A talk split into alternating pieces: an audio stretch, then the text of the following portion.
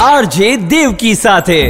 ચકદોડ ચાલે ચકદોડ ચાલે નવરાત્રીનું ચકદોડ ચાલે. લાર્જેસ્ટ ડાન્સ ફેસ્ટિવલ કે જેને આપણે આટલા બધા વર્ષોથી ઉજવી રહ્યા છીએ દરેક જનરેશને એનો એક જુદો મિજાજ જોયો છે. પણ બાકી એની શરૂઆત કેવી રીતે થઈ? નવરાત્રિ મૂળ શું હતી? ગરબા મૂળ શું હતા? એનું મહત્વ મૂળ શું હતું? ઓફકોર્સ કારણ કે ફોક છે એટલે ધીરે ધીરે ઇવોલ્વ થતું આવ્યું છે, પણ આનું એવોલ્યુશન શું છે? અને એની હિસ્ટ્રી પાછળ શું છે? એ ક્યાંય પણ પુસ્તકોમાં કે કોઈ રીતે ડોક્યુમેન્ટ થયું છે કે નથી થયું? આવા અનેક પ્રશ્નો અમારા મગજમાં આ ફેસ્ટિવલની શરૂઆત કરતા પહેલા હતા. તુષાર શુક્લા આપણી સાથે છે. હી ઇઝ ધ ઇન્સેપ્શન કેમ છો તમે? બસ તો જો, મજાના ઘરે રહીને જે કે આનંદ કરી શકાય એ કરીએ જ. આ વખતે મેં તમને વધુ અઘરો સવાલ પૂછ્યો કે evolution of the festival itself કે નવરાત્રી ગરબા એનું સંગીત એનું એવોલ્યુશન કેવી રીતે થયું? એ વિશે બહુ વિદ્વાન સંશોધનકારો લોક સાહિત્યમાં લોક સંગીતમાં જેમને રુચિ હોય એવા વડીલો એમને ઘણું સરસ કામ કર્યું જ છે. વેણભાઈ નું નામ સાદર યાદ આવે એવું અત્યંત સન્માનીય નામ જેમલભાઈએ આપણી લોક સંસ્કૃતિ નામનું એક સુંદર પુસ્તક લખ્યું છે અને એમાં એમણે બહુ જ વ્યવસ્થિત રીતે આ આખા ઉત્સવને સમજાવવાનો પ્રયત્ન કર્યો છે એમણે બહુ સ્પષ્ટ કર્યું છે કે આ ગોળાકારે સંઘ નૃત્ય એ લગભગ આદિમાનવ જેટલું જૂનું કહેવાય. કારણ કે આ વર્તુળ કે કુંડાળું એ આદિમાનવનું સંયોગિક અને સાહજ પ્રતિક રહ્યું છે એવું એ કે છે.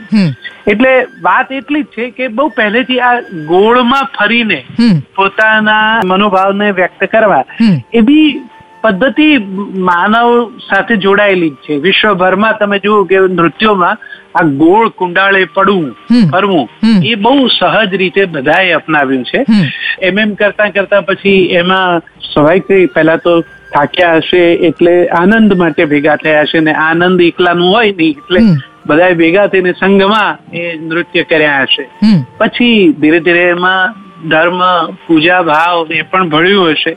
અને એમ કરતા આ આજે જે ગરબા સુધી આપણે આવ્યા છીએ એમાં જે મૂળ ભાવ ભક્તિનો છે. ગરબો છે ને એ ધર્મનું જ પ્રતીક છે. અને એની સાથે શક્તિ પૂજા એ જોડાયેલી છે. એના સિવાય ગરબો એવો ઉલ્લેખ ન થઈ શકે. અત્યારે હવે એમાં બધું જાતપાતનું ગવાય છે નર્તનનો મહિમા થઈ ગયો છે બધું સાચું. પણ મૂળ એ શાક્ત પંથ શાક્ત પંથમાં જ્યોત છે ને જે એ આદિશક્તિ મહામાયાનું જ રૂપ છે. અને એને કેન્દ્રમાં રાખીને પછી એક જ્યોતમાંથી અનંત જ્યોત. અને એમ આપણું આ બધું અસ્તિત્વ આ જીવ જગત એ બધું અંતે માયાનું જ સર્જન છે. એવી સમજણથી આ શક્તિ પૂજાનો ઉત્સવ એટલે ગરબો. બરાબર. હવે એમાં આપણે એક માટલું જોયું વર્ષો પહેલા. કે જેની અંદર કાણા પાડવામાં આવે અને એની અંદર એક દીવડો મૂકવામાં આવે. અને મોહલ્લાની અંદર લોકો એને મૂકે ને પછી એની આજુબાજુ પેલો આમ પર્વત જેવું બનાવે ને એને મોહલ્લા માતા એમાંથી પછી મલ્લા માતા થયું. અને ઘરમાં બધા સોસાયટીના બધા ભેગા થાય અને શેરી ગરબાનું આયોજન થાય ને એ પહેલાં જોયું. પહેલાં કદાચ માત્ર ગામમાં કોઈ એક જગ્યાએ લોકો ભેગા થતા હશે ને પછી લોકો શેરીએ શેરીએ જેમ આપણે હોળી પ્રગટાવીએ છીએ એમ પોતપોતાની પસંદગીની રીતે અથવા તો પોતપોતાના ગમતા લોકો સાથે કરવા માંડ્યા અને પછી એમાંથી આપણે પાર્ટી પ્લોટ સુધી વિકસ્યા. પણ આની વચ્ચેનો કોઈ સમય કે જે કયા દશકોમાં આપણે ટ્રાન્ઝિશન તરીકે મૂકી શકીએ એવું કંઈ ખરું? હા એટલે લાંબી પરંપરા માંથી આજનું રૂપ આવ્યું છે. જેમ એ પ્રમાણે હોય. એટલે આજે આપણે જેને અત્યારે આ ગરબો એમ ઓળખીએ છીએ બધા મિત્રો જાણે જ છે કે એનો એક લોકપ્રિય વ્યુત્પત્તિ એવી છે કે ગર્ભદીપ ઉપરથી ગરબો શબ્દ આવ્યો છે. એટલે માટીનો કુંભ છે જેમાં છિદ્રો છે બરાબર. એક દીવો કરે છે. બરાબર. એ ગર્ભદીપ છે.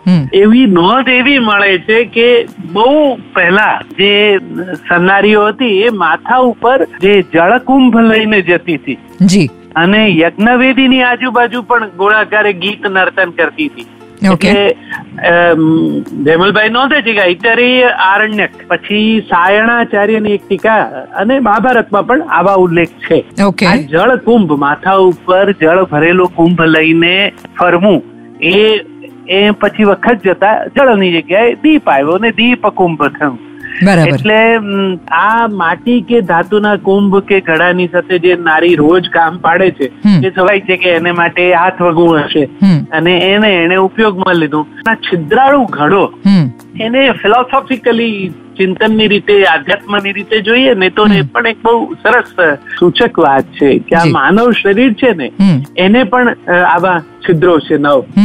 એટલે આ અને એની અંદર રહેલો જે આત્મા છે ને એ પ્રકાશ સ્વરૂપ છે. એટલે મૂળ જ્યોત જે અખંડ જ્યોત છે એમાંથી આ બધી અંશ જ્યોત એવા આપણે બધા અને આપણા બધાની ભીતર એ મૂળ પ્રકાશનો એક અંશ છે તે. એ જે પેલો ઘડો છે એ જાણે શરીરનો જ પ્રતીક છે. અને એમાંથી બહાર નીકળતો જે પ્રકાશ છે એની વાત એ પરમ તત્વનો પ્રકાશ છે. આપણા બધાનું પણ આ હોવું એ એવું જ છે. જો આટલું યાદ રાખીએ તો આપણને સ્પષ્ટ થઈ જાય કે આપણા અસ્તિત્વનો મહિમા કેટલો છે. અને જો એ સમજાય તો પછી કેવી રીતે જીવવું જોઈએ એનો પણ જવાબદારી સમજાઈ જાય. વલ્લભ ભટ્ટે જે ગાયું અને જે પરમ શ્રદ્ધાથી માની રચનાઓ ગાય આવું કામ કરવા માટે છે ને એકલા શબ્દો સાથે પનારો પાડીએ તો ના આ સાક્ષાત્કારનો વિષય છે. એ કક્ષાએ મન માની શરણાગતિ અનુભવતું હોય તો જ આ શક્ય છે. નહીં તો ન બને. એના માટે કેવું આ ગરબો એમણે નામ આપ્યું છે ને આનંદનો ગરબો એટલે એવો કેવો દિવ્ય આનંદ અનુભવ્યો હશે એને કે એમાંથી આ આવી સળંગ સુદીર્ઘ રચના અને તમે એમાં જે રીતે નાદ પ્રગટે છે શબ્દોના એવા પ્રકારના ક્રમબદ્ધ ઉપયોગને કારણે. અદ્ભુત છે. તમે પરંપરામાં સહેજ પણ રસ રુચિ ધરાવતા હો કે ન હો. તમે આનંદનો ગરબો જ્યારે ભાવપૂર્ણ રીતે ગવાતો હોય ત્યારે જો હાજર હો ને તો બે ઘડી તો તમે જ્યાં છો ત્યાંથી થોડા એલિવેટ થઈ જ જાઓ. બિલકુલ. આજ મુને આનંદ વાધ્યો અતિ ઘણોમાં ગાવા ગરબા છંદ બહુચર માત તણામાં. તમે એનો જે લય ચાલે છે આમ રૂવાડા ખડા થઈ જાય. એબ્સોલ્યુટલી અમેઝિંગ બધા જ મિત્રો મહેરબાની કરી જ્યાં પણ ગાઓ ભલે આ વખતે બહાર ખુલ્લામાં ગરબા નથી પણ તમને તમે ગાવાના તો છો જ. તો એ ગરબામાં શબ્દો સાચા ગાજો. પરંપરાથી પ્રાપ્ત હોય રચના કે કોઈ આ નવા કવિની કૃતિ હોય. તમે છુગાળા વાળી રચના ગાઓ યાદ રાખજો કે અવિનાશ વ્યાસની કૃતિ છે અને એ એના નિશ્ચિત સાચા શબ્દોના ઉચ્ચારો આ છે. તમે કેવળ સંગીત ગાવાના આગ્રહમાં ને આગ્રહમાં કેટલીક વખત આ આ વાત ભૂલી જાઓ છો કે તમે જે ગાઓ છો એનો અર્થ શું થાય છે? તો એ બાબતે થોડા સ્પષ્ટ થજો. અને બીજું કે એના વીડિયો બનાવો ત્યારે યાદ રાખજો કે આ અંતે તો જગદંબાની આરાધનાનું ગીત છે. કોઈ પણ રચના જયારે ભક્તિભાવપૂર્ણ માની ગાતા હો ને ત્યારે ચહેરો નહીં આખું અસ્તિત્વ એવું બોલવું જોઈએ કે આ આદિશક્તિ માં રામબા જગદંબાની આરાધના છે. આ હું તારી શરણે છું. એ ભાવ આવે એવી રીતે ગાજો. Thank you okay RJ Devki સાથે. ચકડોળ ચાલે. 잘해